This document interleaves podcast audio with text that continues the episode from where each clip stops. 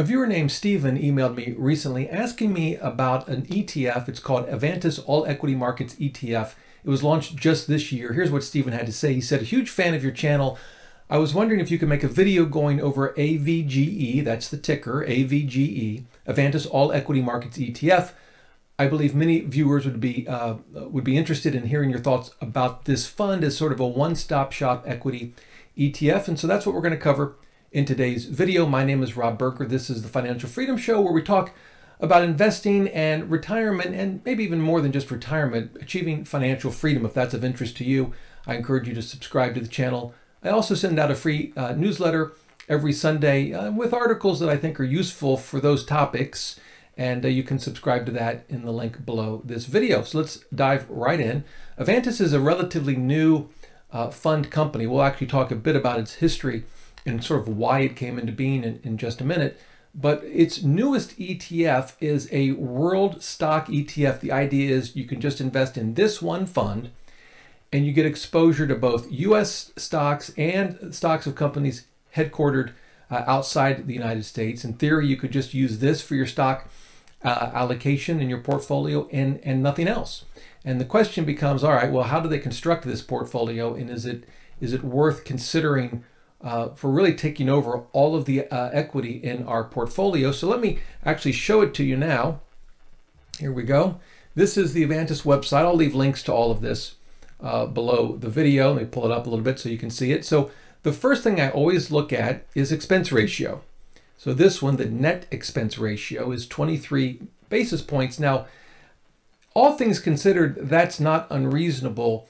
Things to keep in mind, though, I think the fund industry and financial management industry in general tries to condition us to think that maybe even 1% is reasonable. The reality is a 1% fee, whether it's from a fund or an investment advisor, is nothing short of outrageous. 23 basis points is not outrageous, but it is significantly higher than other options. For example, Vanguard has a fund that covers all equities across the globe. It's ticker VT. We'll actually look at it briefly, perhaps in a minute. It's 7 basis points. So I don't see 23 basis points as ruling this ETF out as possibly a reasonable choice, but I do think it's at the high end. And that's how I think we should view these expenses, because they really do take a chunk of our money over time. As I mentioned, it's an all equity markets ETF. Now, what does that actually mean? We can look at its portfolio. This is a fund of funds. So here's its portfolio. It holds or owns 10 other Avantis funds. That's what it does. That's how it constructs the portfolio. And you can see over here the name of the fund, which gives you an idea of what it invests in. So the U.S. equity ETF is, U.S. Companies. And you can see here the weight, 44.36%.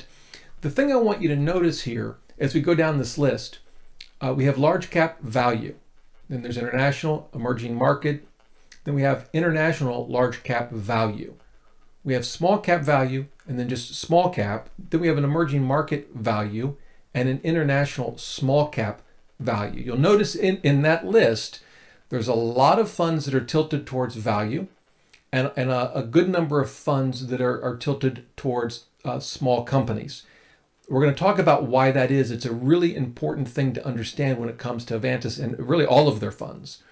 And so we'll talk about that in a minute. Now, in terms of performance, we don't have much data. And the reason is the fund is brand new. In fact, you can see they don't have any year-to-date numbers. They don't even have 3-month numbers for this fund yet, because it's that new. They have 1-month numbers. The thing I want to point out here is the benchmark. They're using the MSCI AC World Index. We can look at it here. There's a fact sheet. I'll link to this below the video for those that are interested. But this is what they are using as their benchmark. And so going forward, that would be the kind of thing that we might want to compare this fund to. I would also, by the way, compare it to VT, the fund I mentioned a moment ago. This is Vanguard's sort of similar fund, but definitely different in many ways, but that covers the entire sort of global stock market. But getting back to Avantis, I think the first thing to note, and I'm going to actually show you this in Morningstar because it's just a bit easier. Their U.S. to non-U.S. split, you can see it here, it's roughly 71 I think it's probably today maybe closer to 72%, and 28, maybe 27% non-US equity. So that is notably less than VT. VT is not, I wouldn't call it significantly different, but when we look at North America, it's around 65%. So VT has about 65%, we'll call it US companies, and 35% outside the US. The Avantis Fund says, yeah, that's too much international for us. So at the moment, they're around 27% international. Now, in a perfect world, I'd like to keep my international exposure to around 20%. That's just my comfort level. There's not necessarily a right or wrong here, but it is one of the things that you need to keep in mind if you're going to consider any sort of global stock ETF. You have to kind of accept their allocation between U.S. companies and international-based companies. For me, between the two, I would prefer Avantis because it doesn't have as much international exposure as VT does. Now, given that though, there is one other thing we need to look at. This is the summary prospectus for the Avantis Fund. And I'll leave a link to this below the video. But the reason I point this out, you see US equities has a target weight here of 70%. And then you've got 17% for non-US developed countries and 10% for emerging markets. And then there's some real estate at the bottom. So this is their target, 70% US, 27% international. You might throw this 3% into US potentially, but it's a relatively small amount. The thing I want to point out though is they also have a range. So while this might be their target, the range can be significantly different. I mean, at the high end, the international could be what? As high as, if you add these two together, you get 41%. Now, whether it will ever get that high at various times, who knows? But I do point that out, that the US to non-US allocation that exists today will change over time. Now, it may not change significantly. We'll see. We don't have a lot of history for this fund yet to know for sure. But it will change from time to time, and at least in theory, according to their prospectus, it could change pretty significantly. So that's something to keep in mind. Now, once we understand that, I think the bigger question is, how does Avantis decide on what goes into this fund? The thing to keep in mind is, this is in theory an actively managed fund. Now, they have systems that allow them to pick the stocks that they do. It's not tracking an index per se like VT is, but it is sort of tracking a model that Avantis uses. And we have some insight into that model, not just for this fund, but all of their funds. And it's something I think we need to understand when we consider any of their funds. And I want to show you an article. This is from their website, although it's, at least at the moment, not available on their website. When I go to the URL, I get an error. So I've taken that URL and put it into what's called the Wayback Machine, which sort of archives much of the internet. And so I'm able to see this article. I will leave a link to this so you can check it out yourself. Now, I will tell you a lot of what's behind the contents of this article. It's very sort of academically based, but we can maybe at a conceptual level, let's talk about it, and then I'll point out a couple of things in that document that can help you out. And of course, you can read it for yourself as well. So if we go back in time, we think of someone, a professor named Sharpe, who came out with what's called the Capital Asset Pricing Model. The idea behind it was to figure out, what causes stock prices to go up and down and expected returns. And what he developed, this is, call it 50 years ago or more, was this idea of there's a single factor. And one way to understand it is to think about investing in one company versus, say, the S&P 500. If we were to invest in Apple, there are going to be some risks in that investment that are unique to Apple, right? So maybe, I don't know, the iPhone goes out of favor and no one wants to buy one anymore. Or if it's Tesla, it's that something happens to Elon Musk and he can no longer lead the company. Those are risks that are very specific to one company. We can compare that to market risks. All stocks are just, by virtue of the nature of their of what they are, they have sort of a systemic risk that you can't really avoid. You can avoid the risks of an individual company by, for example, investing in the S&P 500. You can minimize those company-specific risks, but you can't really avoid the market risk as a whole. And so the CAPM, the Capital Asset Pricing Model, that was sort of the idea behind it. And sort of the takeaway was there's this one factor, this sort of market risk. And so your best bet just to own the market, which in many ways is what came out of that research, are the index funds that we know and love today. Think of the Vanguard first index fund came out after that research in the 70s. It's a one-factor model. All right, well, a couple of guys named French and Fama, professors in 1993, came out with a paper and they said, you know, that factor is important, but we think there are two other factors that are also important. One of them is the size of the company, and they found that you can get some maybe extra return focusing on small companies versus big companies, not exclusively, but perhaps tilting your portfolio towards small companies. And the other factor that they said matters is value versus growth, right? Value, you could think of it as companies that are undervalued relative to their revenue and their earnings. And so they called it the three-factor model. We had the sort of the overall market risk that Sharpe wrote about years earlier, and we've added small cap and value. Out of that research came Dimensional Funds Advisor, which is a fund family that you may be familiar with, DFA, and they had a lot of small cap and small cap value funds that a lot of other companies, including Vanguard, didn't offer, and it was sort of based on that FAMA French research. Well, guess what?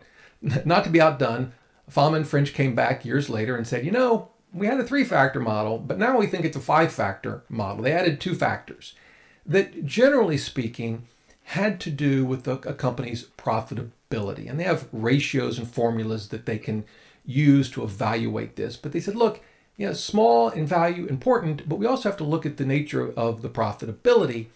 And from that research, we have Avantis. They've sort of embraced that, and they do some profitability analysis. And I can show you in this paper, for those that want to go research it later, two of the key formulas or ratios that they look at are equity, which you could think of it as book value divided by price, and profits divided by book value or equity. And this paper goes into more detail on it, which I'll let you read if you're interested. By the way, I do think it also has a nice chart that shows sort of a lot of the key research and papers on asset pricing. You can see actually Sharpe is here, 1964. By the way, we can go all the way back to 1959 for Markowitz. And then we have the three-factor model right in here.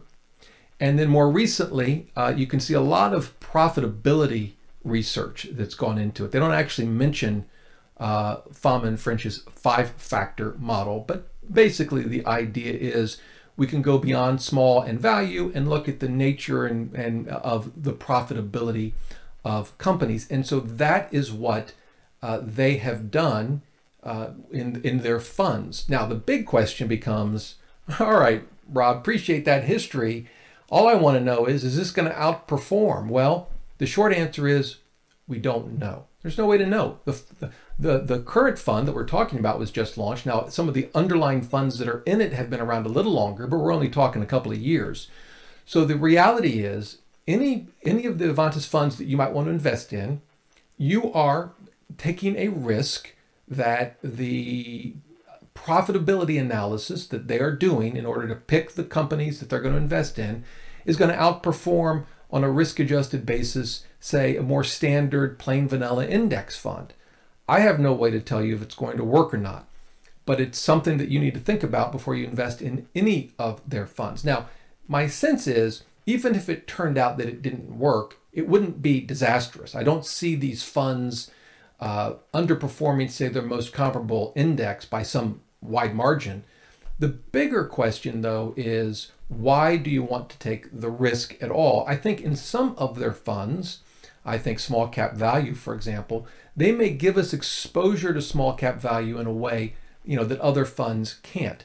Going back to this fund, the All Equities ETF, I kind of feel the same way. When we look at their portfolio, let me go back to, we'll look at it again on their website. Here it is. I like the fact that it emphasizes small cap stocks and value-oriented stocks more than, say, VT does.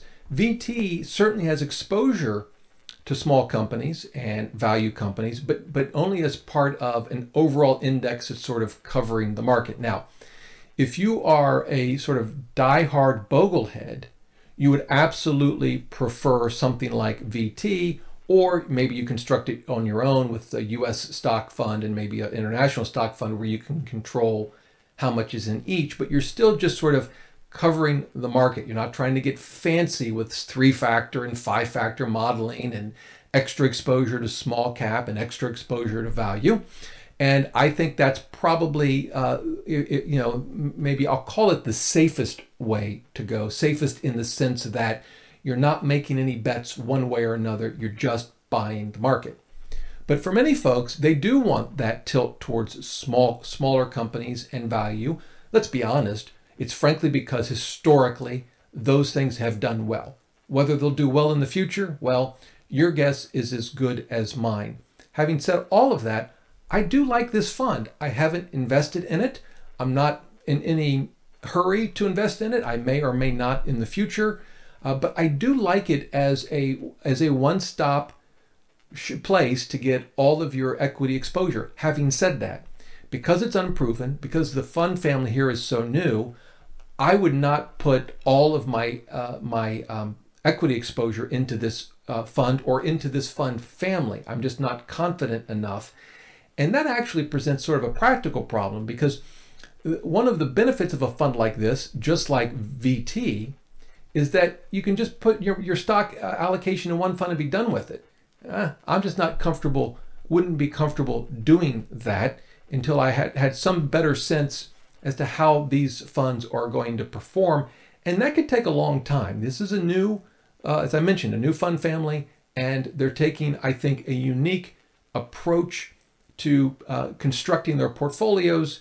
And, so the real key is, I think, you are taking some risk in any of their funds that the approach they're taking doesn't work out in the long run. So that's my take on this fund. Is I like what they're doing. I like the small and value tilts. It's consistent with my own thinking on investing.